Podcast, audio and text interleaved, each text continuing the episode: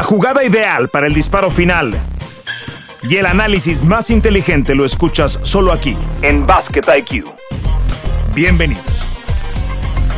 Acá estamos de vuelta en Basket IQ. El día de hoy, alineación de lujo, jugando como con Tatum y Brown. Eh, no, sé con quién quieren que los compare, me parece que es eh, pues un, un, muy buen símil. Hoy con Sebastián Martínez Christensen y con Miguel Ángel Briceño. Me da mucho gusto saludarlos a ambos. Ya platicaremos un poquito más adelante de los Celtics de Boston, pero lo que es obligado platicar, y yo el día de ayer, eh, Sebas, Miguel, cuando me enteré del canje, cuando me enteré de la llegada de James Harden al equipo de los Clippers, obviamente dije, ¿en qué diablos están pensando llevando a un, a un tipo más viejo, menos comprometido, menos en forma, más problemático?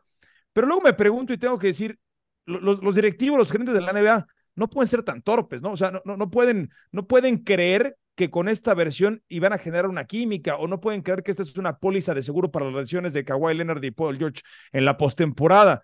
¿Por dónde pasa tratando de verlo de una forma positiva, Sebas, dándole una racionalidad a este canje de la llegada de James Harden, porque a primeras luces, pues parece que, que es un equipo repleto de, de, de, nombres que en su momento fueron candidatos a MVP, pero que pues dista mucho de esa era. Y yo lo decía, es como un plato de buffet cuando llegas con mucha hambre al restaurante y lo atascas de todo sin sentido, sin que nada combine con nada.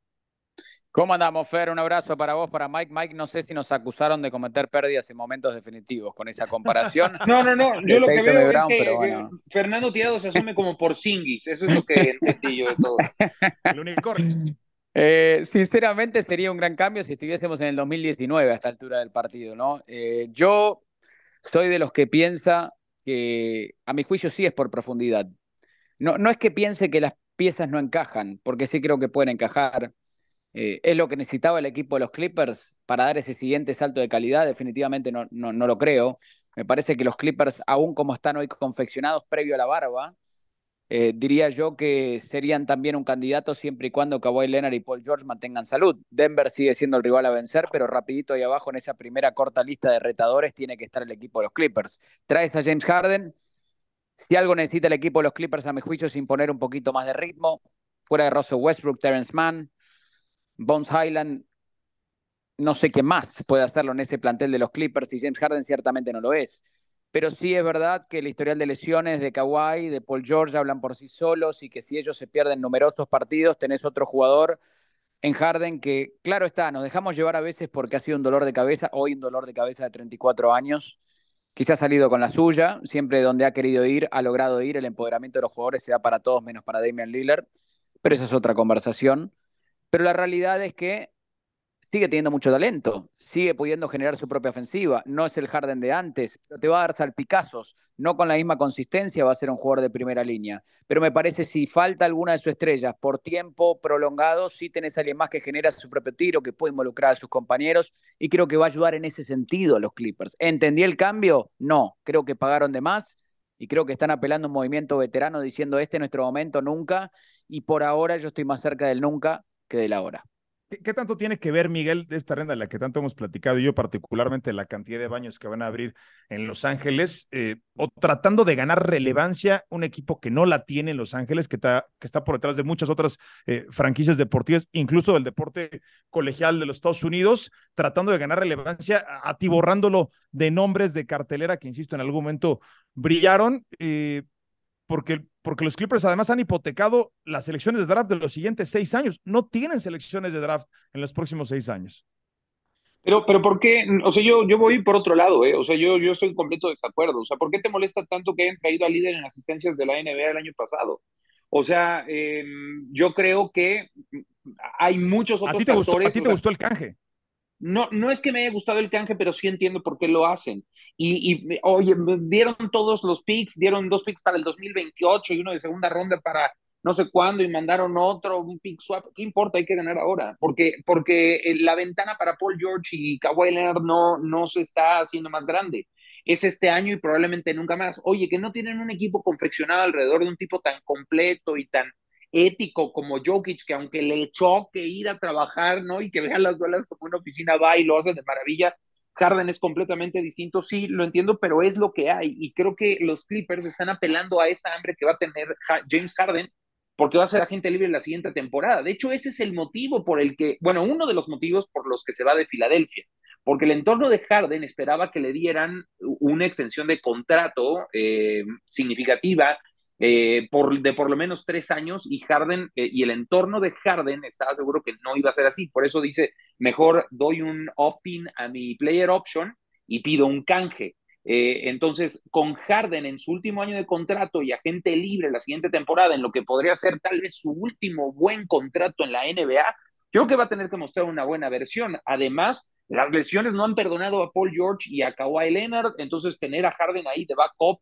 eh, de super lujo no me parece mala idea. Este, además, el tipo creció en Los Ángeles igual que Westbrook, que Paul George, que Kawhi Leonard. En teoría debe estar a gusto por lo menos el primer año. Yo no lo veo tan mal. Yo eh, entiendo el sentido de tu crítica, Fer, pero yo no lo veo como algo tan dañino o algo nocivo para los, los, Clippers. Cierto que Harden no es, un, no es una perita en dulce, ¿no? Eso lo tenemos claro, pero si alguien puede gestionar un vestidor, así es Tyron Es, es, su cuarto equipo, Sebas, en las últimas tres temporadas. No tuvo éxito el, el, eh, el equipo que juntaron en Brooklyn, que era mejor, con Kyrie Irving y con Kevin Durant. Es cierto, jugaron poco, pero pero tampoco tuvo éxito ese equipo que estaba repleto de estrellas. ¿Por qué no tuvo éxito, por Steve Nash y que era coachado por, Steve Nash? No, no lo sé, tú tendrás una mejor respuesta, Miguel. Sí, por, por una lesión inoportuna de Kyrie Irving, por una lesión inoportuna de Harden y porque Kevin Durant pisó la línea de tres puntos, si no hubieran ido a las finales de NBA.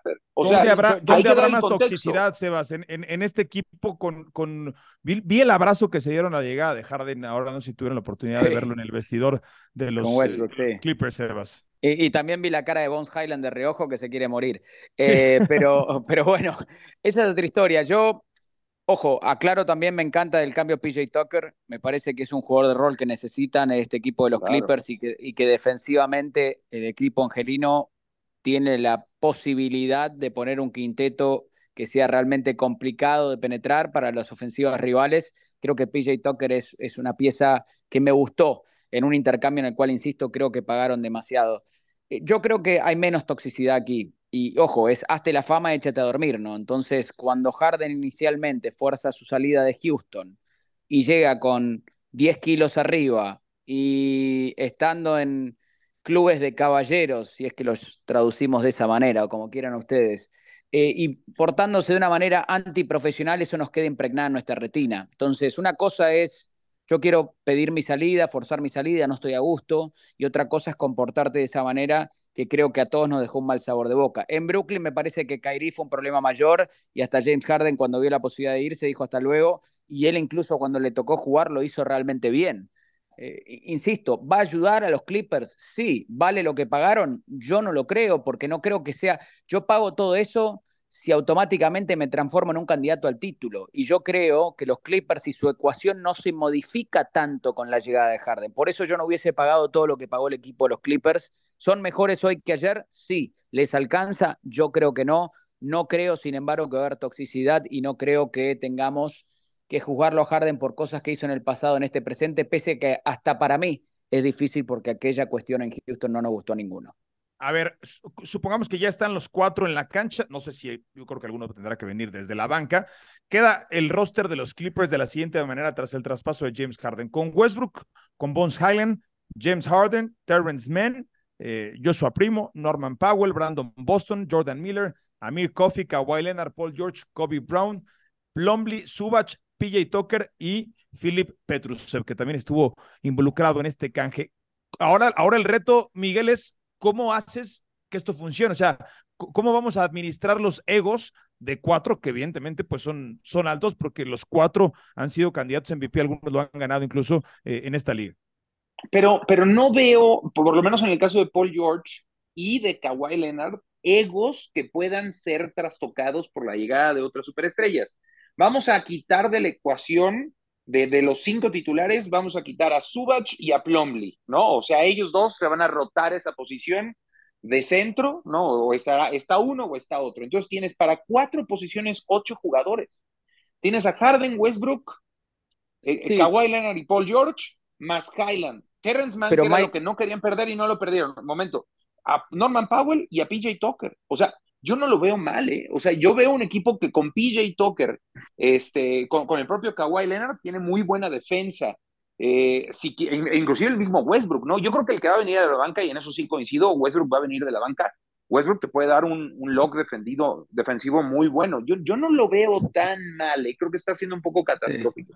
Yo, yo, no digo, digo esto nada más, Mike y, y Fer. Supongamos porque muchos nombres propios, pero supongamos que vamos a cerrar el partido, ¿no? Y somos los Clippers. Y decís, bueno, vamos a cerrar el partido con James Harden, Terrence Mann, Kawhi Leonard, Paul George y Vika Subach. Más o menos estamos de acuerdo, por ahí puede andar, ¿no? Sí, sí, sí. Pensamos, a priori. ¿A qué juega este equipo? Parece un equipo fuera de ritmo, es una, es, es una ofensiva de mitad de cancha lenta que no va de la mano con el básquetbol moderno, creo yo ese, ese es mi problema con esa alineación para cerrar partidos. Sí, en el uno contra uno te pueden quemar porque son así de talentosos, son magníficos. Ahora, yo creo que la confección de ese quinteto, suponiendo que terminan cerrando con ese quinteto, no va de la mano tal vez con el básquetbol moderno y no sé si es una fórmula idónea para ganar hoy. Esa es mi principal duda con esta adquisición. Sin Harden hubiesen tenido el mismo problema, pero no creo que lo hayan resuelto con su llegada. Pero tienen a dos que pueden correr, o sea, tienen a Highland y a Terrence Mann, que yo creo que por eso no querría ceder para nada a Clippers, y creo que en eso gana Clippers, porque da a Covington y da a muchos otros jugadores, pero no da a Terrence Mann. Con Bones Highland y Terrence Mann pueden jugar a correr si eso se pretende. No son el equipo que mejor correrá la duela en la NBA, en eso sí estoy de acuerdo. Pero yo creo que tiene cierta versatilidad y, y, con tipos, o sea, si se mantienen sanos, obviamente, Paul George y Kawhi Leonard, yo no lo veo tan catastrófico, pero no lo pongo top 3 para ganar título de NBA. En eso sí estamos completamente de acuerdo. Pues, pues en ese sentido queda en. Eh, la, la, se modificó el, los odds para ser campeones de la NBA. Sigue Milwaukee primer lugar, Boston segundo y después por el oeste. El primero es Denver, Phoenix, Lakers, Warriors y los Clippers. Es decir, los Clippers están por arriba de Sacramento. Miguel, tu Sacramento Kings, que tú ya los haces prácticamente una dinastía, ¿eh? No, bueno, ya, ya, ya, la agarraste. No, es que no sabes, Sebas, no sabes el, no, no. crush que es que, con Fox. No, pero a ver, Sebastián, por favor, ayúdame. Un equipo que ganó 48 partidos la temporada pasada, dice Fer que tiene dolores de crecimiento. Puta, imagínate sí. cuando esté en plenitud, güey. O sea, sí. no, yo, no, yo, yo te redoblo la apuesta.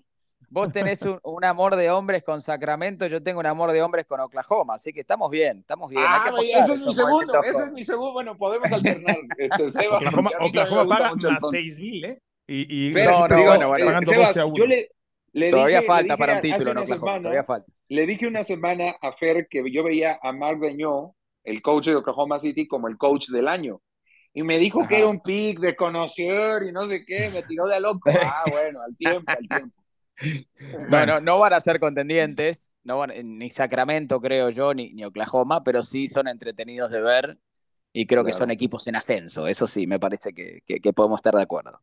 Sebas, tú, tú, tú, tienes muy bien tomado el pulso del deporte en Estados Unidos. ¿Ganarán notoriedad? O sea, ganarán, olvídate de de si este equipo va a ser o no campeón el de los Clippers, pero les alcanza para competir en la escena, en el main stage que es Los Ángeles contra los otros contendientes, contra tantas alternativas de deporte profesional, ahora con los Clippers y esta versión. Creo que lo hicieron en algún momento con aquel equipo de Love City, con, con, con Jordan y con, con DeAndre Jordan, con eh, Blake Griffin y con Chris Paul. ¿Este crees que pueda ser medianamente atractivo en ese mercado tan competido?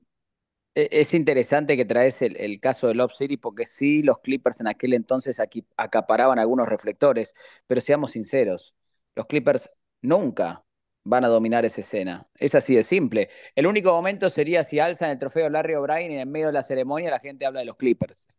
pero la realidad es, que, es, que, no es, no es su mercado, es difícil vivir en la sombra, a ellos les servirá como una motivación extra eh, y es todo muy lindo y los nombres propios rutilantes que trajeron, eh, pese a que es un movimiento treintañero, ¿no? 32 para Leonard, 33 para George, 34 para Harden, tus tres principales figuras ya del lado equivocado de los 30, pero nunca será su ciudad. Yo no creo que, que mueva mucho la aguja, Fer, si te soy sincero, eh, porque tristemente para los Clippers comparten mercado con uno de los dos equipos más prestigiosos en la historia de la NBA y eso nunca va a cambiar. Sí, va a ser, va a ser bien difícil para los Clippers, pero bueno, pues han, han hecho al menos atractivo en, en, en el lineup, ¿no? Lo que van a presentar en cada partido. Eh, cambiamos un poquito de tema. Estamos grabando este episodio eh, a menos de 15 horas de que haya terminado el partido entre el equipo de los Suns y los Spurs, que hasta el momento creo que es el partido de la temporada. Bueno, llevamos una semana de temporada, pero creo que es el partido de la temporada. Lo remontaron por 20 puntos de diferencia a quienes ya llaman en los Estados Unidos los niños. Esta versión de los Spurs encabezada por eh, Víctor Wembanyama, que tuvo 18 puntos, 8 rebotes. Yo no sé si lo gana más el equipo de San Antonio el día de ayer o lo pierden los Phoenix Suns. Qué manera de dejar escapar un partido, cómo le roba la pelota al final Kendall Johnson a, Kevin Durant, eh, ya como la cereza en el pastel, pero cómo se fueron acumulando los errores uno encima de otro pero creo que el día de ayer Popovich se va muy satisfecho de lo que ha visto un equipo que le falta muchísimo, que, que para que me encaje creo que pues pasarán muchas horas de repetición, muchas horas de vuelo, siguen sin ponerlo en posiciones favorables para que ataque la canasta, los puntos que consigue son medio creando su tiro, eh, lo, lo, físico le sigue costando mucho, pero ayer Miguel, la victoria que consigue San Antonio, insisto, creo que es hasta el momento del juego de la temporada, ¿eh? Sí, o, por lo menos uno de los tres mejores, sin duda, en esta semana y cacho que tenemos de, de partidos NBA. Eh, yo creo que 51-49 lo pierde Phoenix, ¿no? Por la ventaja tan gruesa que tenían en el tercer cuarto y, y, sobre todo por la manera en la última secuencia en que Kevin Durant pierde la concentración. O sea, te, sí, o sea, el robo de Keldon Johnson, ahorita hablaremos de eso, pero antes dispara Kevin Devin Vassell y Kevin Durant deja, deja pasar a Wembayama. O sea, lo deja pasar y hay un putback que pone a un punto a San Antonio. Y Durant, ustedes fíjense en Durant, revisen la jugada, lo deja pasar. O sea, literal ni se inmuta que va a pasar un jugador de San Antonio. Puede ser Wembayama o puede ser el que sea, lo hubiera notado igual de fácil. Y luego Okogi mete el balón a la esquina, un pase seguro a Kevin Durant, y le roban el balón y se queda pidiendo la falta con los brazos abiertos, sin hacer por el balón, sin pelear por el mismo, reclamando la falta que a mí me parece no la hay. Frank Powell después del partido diría, claro que lo faulearon, a mí me parece que no. Estamos acostumbrados ya al excesivo este, eh, cuidado de, la, de, las personas que están en el balón, no, realmente Keldon Johnson le roba bien el balón entre él y Trey Jones a, Durant y, va y agresivo, ataca la canasta y, consiguen los puntos. A mí me encantó San Antonio, me ha gustado desde que lo vimos en su presentación, Fer, transmitimos ese juego contra Dallas,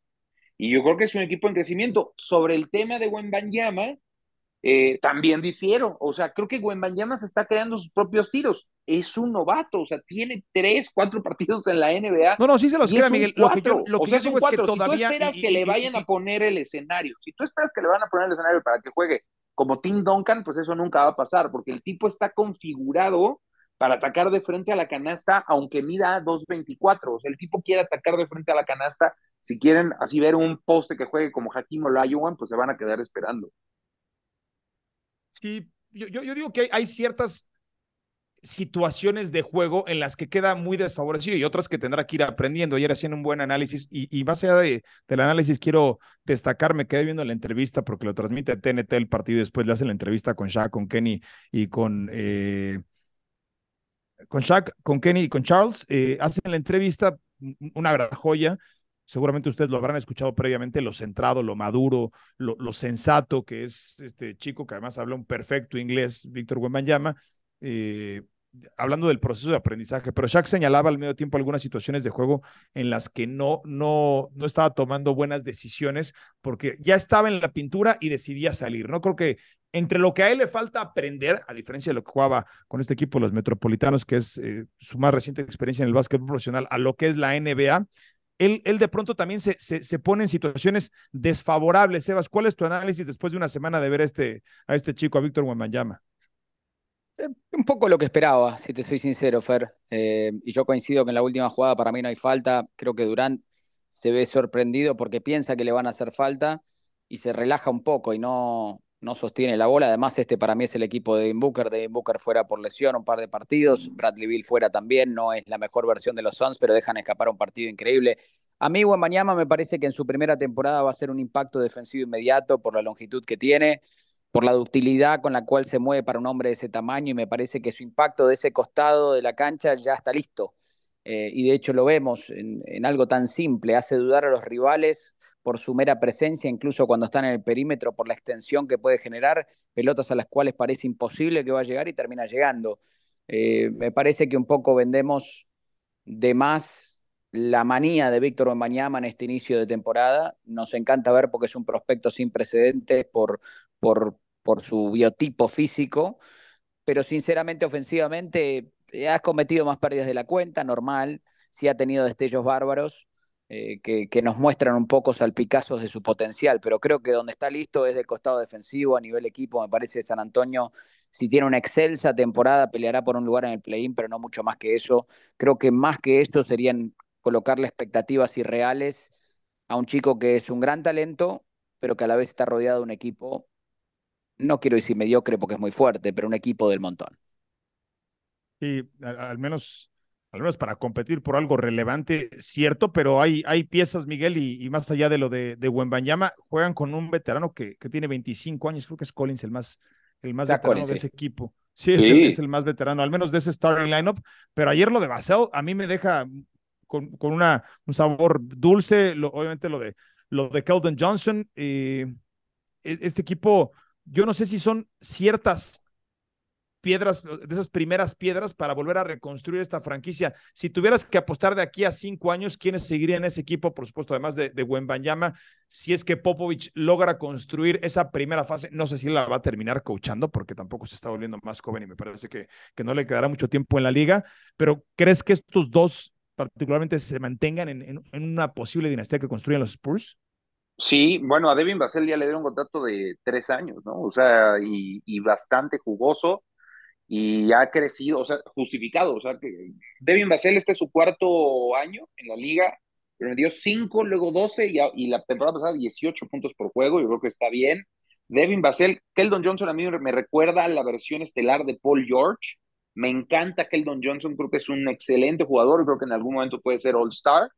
Y Wembanyama, ¿no? O sea, esos tres yo creo que son los pilares de los Spurs y alrededor tiene jugadores de reparto muy buenos, y es muy cierto, o sea, no tiene un jugador experimentado en todo el equipo así experimentado, ya sabes, así de que este es el, el señor, el que ya es padre de familia y el que les va a hablar serio cuando este, alguien... Este, es que eso es lo que yo digo, Miguel, Wembanyama al lado de, un, de un buen votador, o sea, de un votador que lo ponga en posiciones más favorables frente a la canasta, con un buen jugador de pick and roll, no, he visto a Wembayama, Sebas, jugar el pick and roll que quede frente a la canasta y que le tires a Liup hasta que se atasque, hasta que se vomite de, de, de, de, atacar la pelota en la canasta. Lo, creo que lo pudiera ejecutar con muchísima mayor facilidad, pero insisto, no, no, no está en ese hábitat correcto como para explotar. Al menos no, no lo he visto hasta el momento en esta breve muestra de la eh, temporada. Es que es, que es curioso, ¿no? Porque Wembayama es francés, obviamente, Tony Parker, leyenda, jugó en el equipo de los Spurs y todos nos decían que Wambanyama deseaba,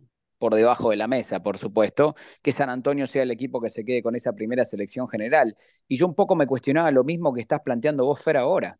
O sea, ¿es el mejor lugar para él? O sea, sí, es un mercado que va a tener a Popovich, que es un experto en lidiar con jugadores extranjeros, que, que desarrolla el talento de una manera que no tiene muchos precedentes y es digno de elogiar pero el plantel como estaba confeccionado ahora, ¿ustedes se lo imaginaban, por ejemplo, no sé, en Charlotte? Y uno me dice, bueno, pero Charlotte es un equipo irrelevante hace, no sé, de la época de Larry Johnson y Alonso Morning. Ok, fantástico, pero si juega al lado de la Melo Ball, eso sería un highlight constante y una ofensiva que creo le sentaría como anillo al dedo. Entonces yo no estaba tan seguro que San Antonio, al menos en este inicio de carrera, le iba a sentar bien como para poder desarrollar su mejor versión de jugador desde el costado ofensivo. Y por eso digo, defensivamente ya está listo, ofensivamente está en pleno desarrollo. Pero ¿sabes qué, Sebas? ¿Sabes qué? Yo, eh, sí, tienes razón, o sea, iba a tener un mejor asistidor, pero iba a tener la responsabilidad de ser el principal anotador y aquí no la tiene. O sea, aquí Keldon Johnson y Devin Basel son tipos que promedian alrededor más o menos de 20 puntos. Entonces eso le da posibilidad a Guambayama. Pero Guambayama ya al mismo tiempo mete una canasta faltando un minuto, Miguel. O sea, por eso, por eso, no, pero puede, ser, no puede ser que no tiene la presión. es la, y es la volcada que hace mano izquierda.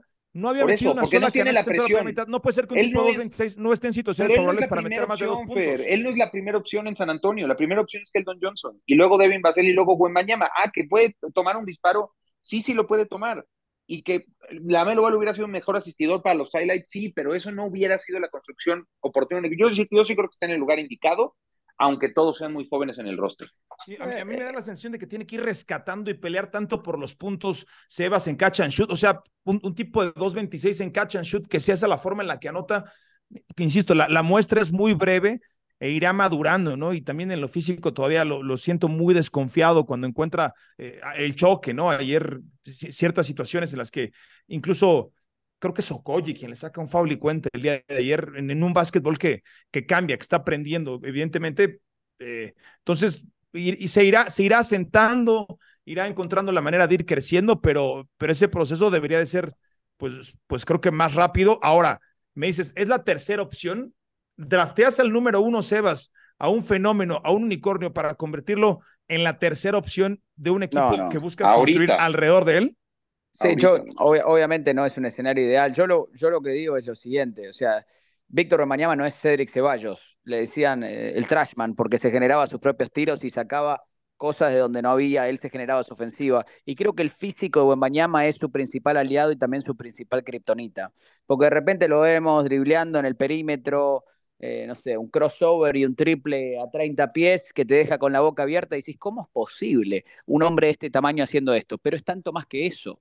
Es tanto más que eso. A mí me frustra por momentos que no haya más ofensiva para él. A mí también. estoy de acuerdo con vos, porque tendría que él poder ser mucho mayor protagonista. Tendría que poder desarrollar incluso un juego en el poste bajo que sé, Mike mencionaba, todavía no lo vas a ver, pero bueno, eh, para eso está este equipo. Estás en un equipo que no está llamado a ser contendiente. Empecemos a trabajar ese músculo. vamos a, jugar para que Keldon Johnson se meta 30 por juego, pues no. correcto, correcto. no, no, no, jugar para que Keldon Johnson, pero va a tener un año de novato más cómodo. Tiene 19 años. o sea, está bárbaro, pero está, llamado, pero está llamado a ser el mejor prospecto de LeBron James. Y con gran poder, diría el tío Ben, viene gran responsabilidad, Mike. Y la realidad es que si vas a ver la primera temporada de LeBron, tenía 19 años también, y no es que los estoy comparando ni nada, pero él no le escapaba del protagonismo y él terminó teniendo muy buenos números. Y esa clase de protagonismo, cuando llegas con este hype, que te trae patrocinadores, que te trae mucho dinero, que te ponen todas las tapas de revista, es bravo lidiar con eso y me quito el sombrero, me ah. quito el sombrero porque el chico que evidentemente es muy maduro, tiene una gran ética de trabajo, pero con ese, con ese run run que te dan, viene gran responsabilidad también. Y la realidad es que hasta el momento, ofensivamente, me gustaría que tenga un rol más preponderante en estos Spurs. Van cuatro partidos, por ahora no lo tiene. No, no, Miguel, a ver, llegó de 19 años igual que Banquero el año pasado. Banquero en Orlando, quizás rodeado de un mejor equipo con mejores jugadores, se las quemaba todas, ¿eh? O sea, no, no, no tuvo reparo en decir, aquí soy eh, el, el, first pick de este equipo, voy para ser el novato del año van a construir alrededor de mí y por supuesto que, que asumió todo el protagonismo. Por eso, creo que también él, él, lo está asumiendo. De, o sea, estás hablando, estás hablando que todavía no, se adueña del equipo. No, no, no, lo notas en su lenguaje corporal que todavía no se adueña del equipo. O sea, como que todavía. Yo siento que él se está descubriendo. O sea, Banquero y LeBron James y muchos otros novatos llegaron al básquetbol de la NBA pasando por el college o por el o, LeBron por el básquet del, del, del high school pero ya, ya sabían que eran, o sea, Wembanyama, el físico, o sea, la, la, lo mágico de Wembanyama es que tiene este físico sin, sin ser un poste, güey. O sea, él no juega de poste, Zach Collins es el poste. Y él juega de, de cuatro y a veces hasta juega de tres, capaz de hacer lo que dice Sebastián, o sea, un crossover y un triple casi casi desde el ojo, güey. Eso es lo increíble de, de Wembanyama. Entonces, yo creo que se va a apropiar del equipo, no más allá de la media temporada, va a ser la, opción número uno, pero ahorita a lo que me refiero es que tiene otros dos jugadores que le van a permitir descubrirse en este, en este transcurrir de los partidos. Por eso lo vimos tan nervioso en la Summer League, porque es cierto que hay un hype, pero no, no es todo su culpa, o sea, el hype se lo hemos puesto nosotros, no se lo ha puesto Miami propio, que va a estar a la altura de las circunstancias, espérense tantito, van a empezar a ver partidos de 30 puntos, de 35, denle tantito tiempo, tiene 19 años, no va a tardar en despegar. A mí ese partido contra Dallas me hubiese gustado verlo a él, porque eh, se termina metiendo puntos que meten al equipo al partido. Me hubiese gustado verlo a él tomando el tiro que terminó tomando, eh, creo que fue eh, Johnson, ¿no? El que terminó tomando el, el al final del, Sí, para, para el equipo los Spurs. Pero bueno, de Wembanyama platicaremos muchísimo y lo veremos todos los días en los reels, en los timelines, en todas las redes sociales, se vuelve a viralizar la jugada que hace el día de ayer. Le pone un tapón ayer a Grayson Allen, por cierto, sin saltar, o sea, verdaderamente ridículo, con, con el brazo de escoba, que Grayson Allen no, no, tuvo ni la más remota idea. Y se enfrentó contra Kevin Durant, a quien le preguntaron, ¿Qué sientes cuando dice Wembanyama que eres su jugador favorito y que ya soy lo suficientemente viejo para tener chicos que lleguen a, la NBA, que yo sea su jugador favorito? Bueno, eh, me encanta platicar con ustedes, me encanta esta alineación de Basket IQ, la, alineación de lujo y bueno, eh, creo que será la última oportunidad. Tendremos todavía el podcast de la siguiente semana, pero ya va a estar muy montado al partido de la NBA en México entre Atlanta y el equipo de Orlando. Un, partido que, pues, eh, siempre es grato tener a la NBA en territorio mexicano. No es la mejor versión, tampoco podemos engañar a la gente, decirles es el mejor partido que ha venido a México. Hay buenos jugadores, hay buenos jugadores. Hawks le ganó al equipo de, Milwaukee ya esta temporada, veremos para qué le alcanza. Me parece que es muy difícil contender en la conferencia del Este cuando están los pesos pesados como Miami, como Milwaukee, como Boston. Eh, pero, ¿qué esperar de este partido en la Ciudad de México, Sebas? Honestamente, un espectáculo, porque eso es lo que es. Cada vez que la NBA visita la Arena Ciudad de México, me parece que es una fiesta. Eh, para nosotros, obviamente, es estar mucho más cerca de los protagonistas y creo que los fanáticos lo viven de la misma manera. Es como que, si bien yo no soy mexicano, cada vez que, me toca visitar esa arena es como que nosotros somos, como que ellos están allí para nosotros. Te da esa sensación, el acceso que tenemos es espectacular. Y creo que van a tener la oportunidad de ver un equipo de Orlando que a mi juicio es eh, uno de los más entretenidos de ver.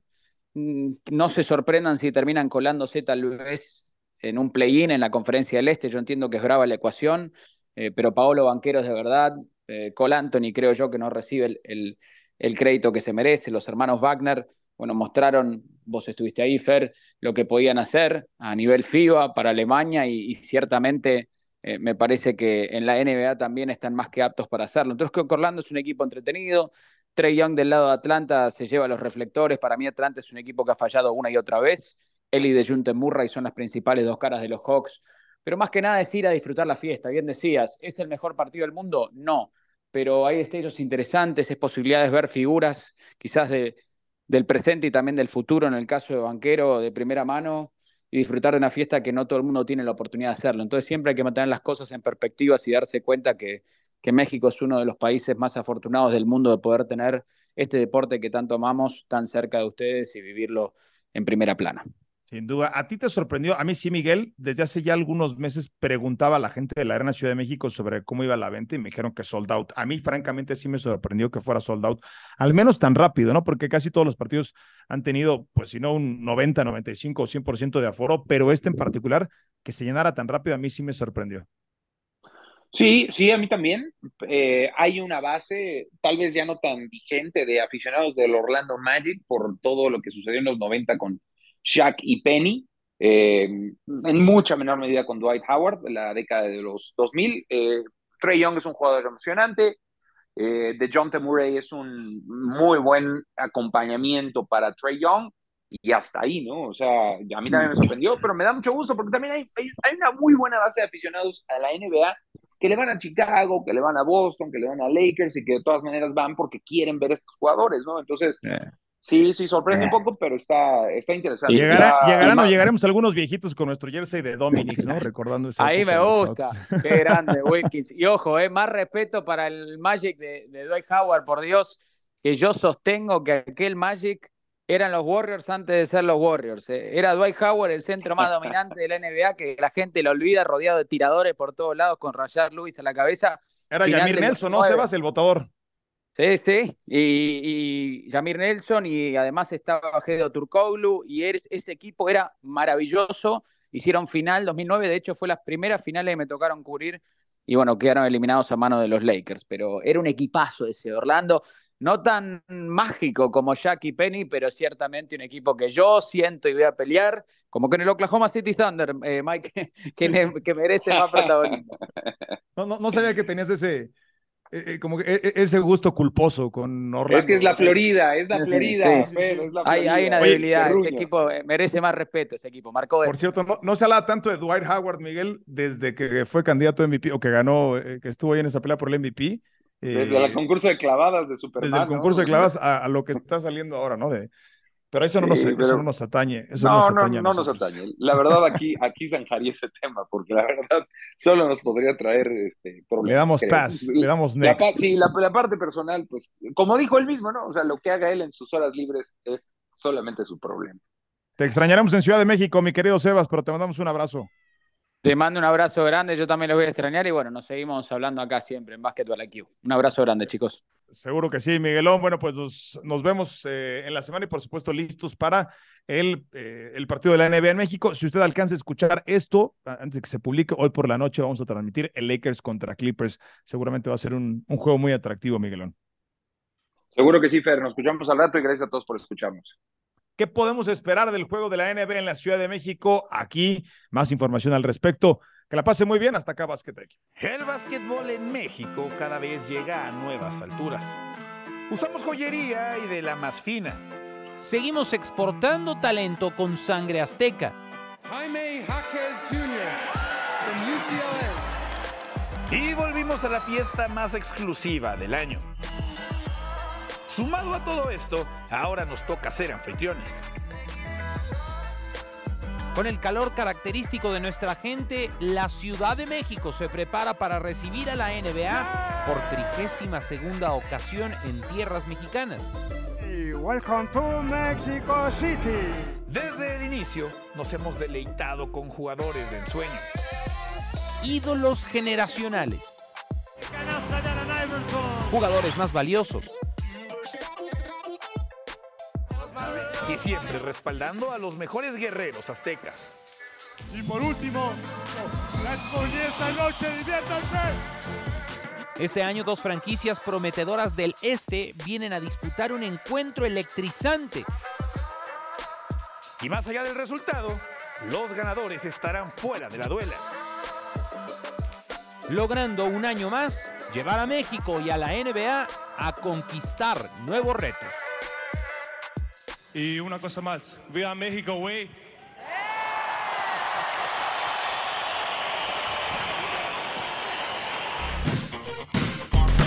Suena la chicharra y el fuego se apaga en la duela.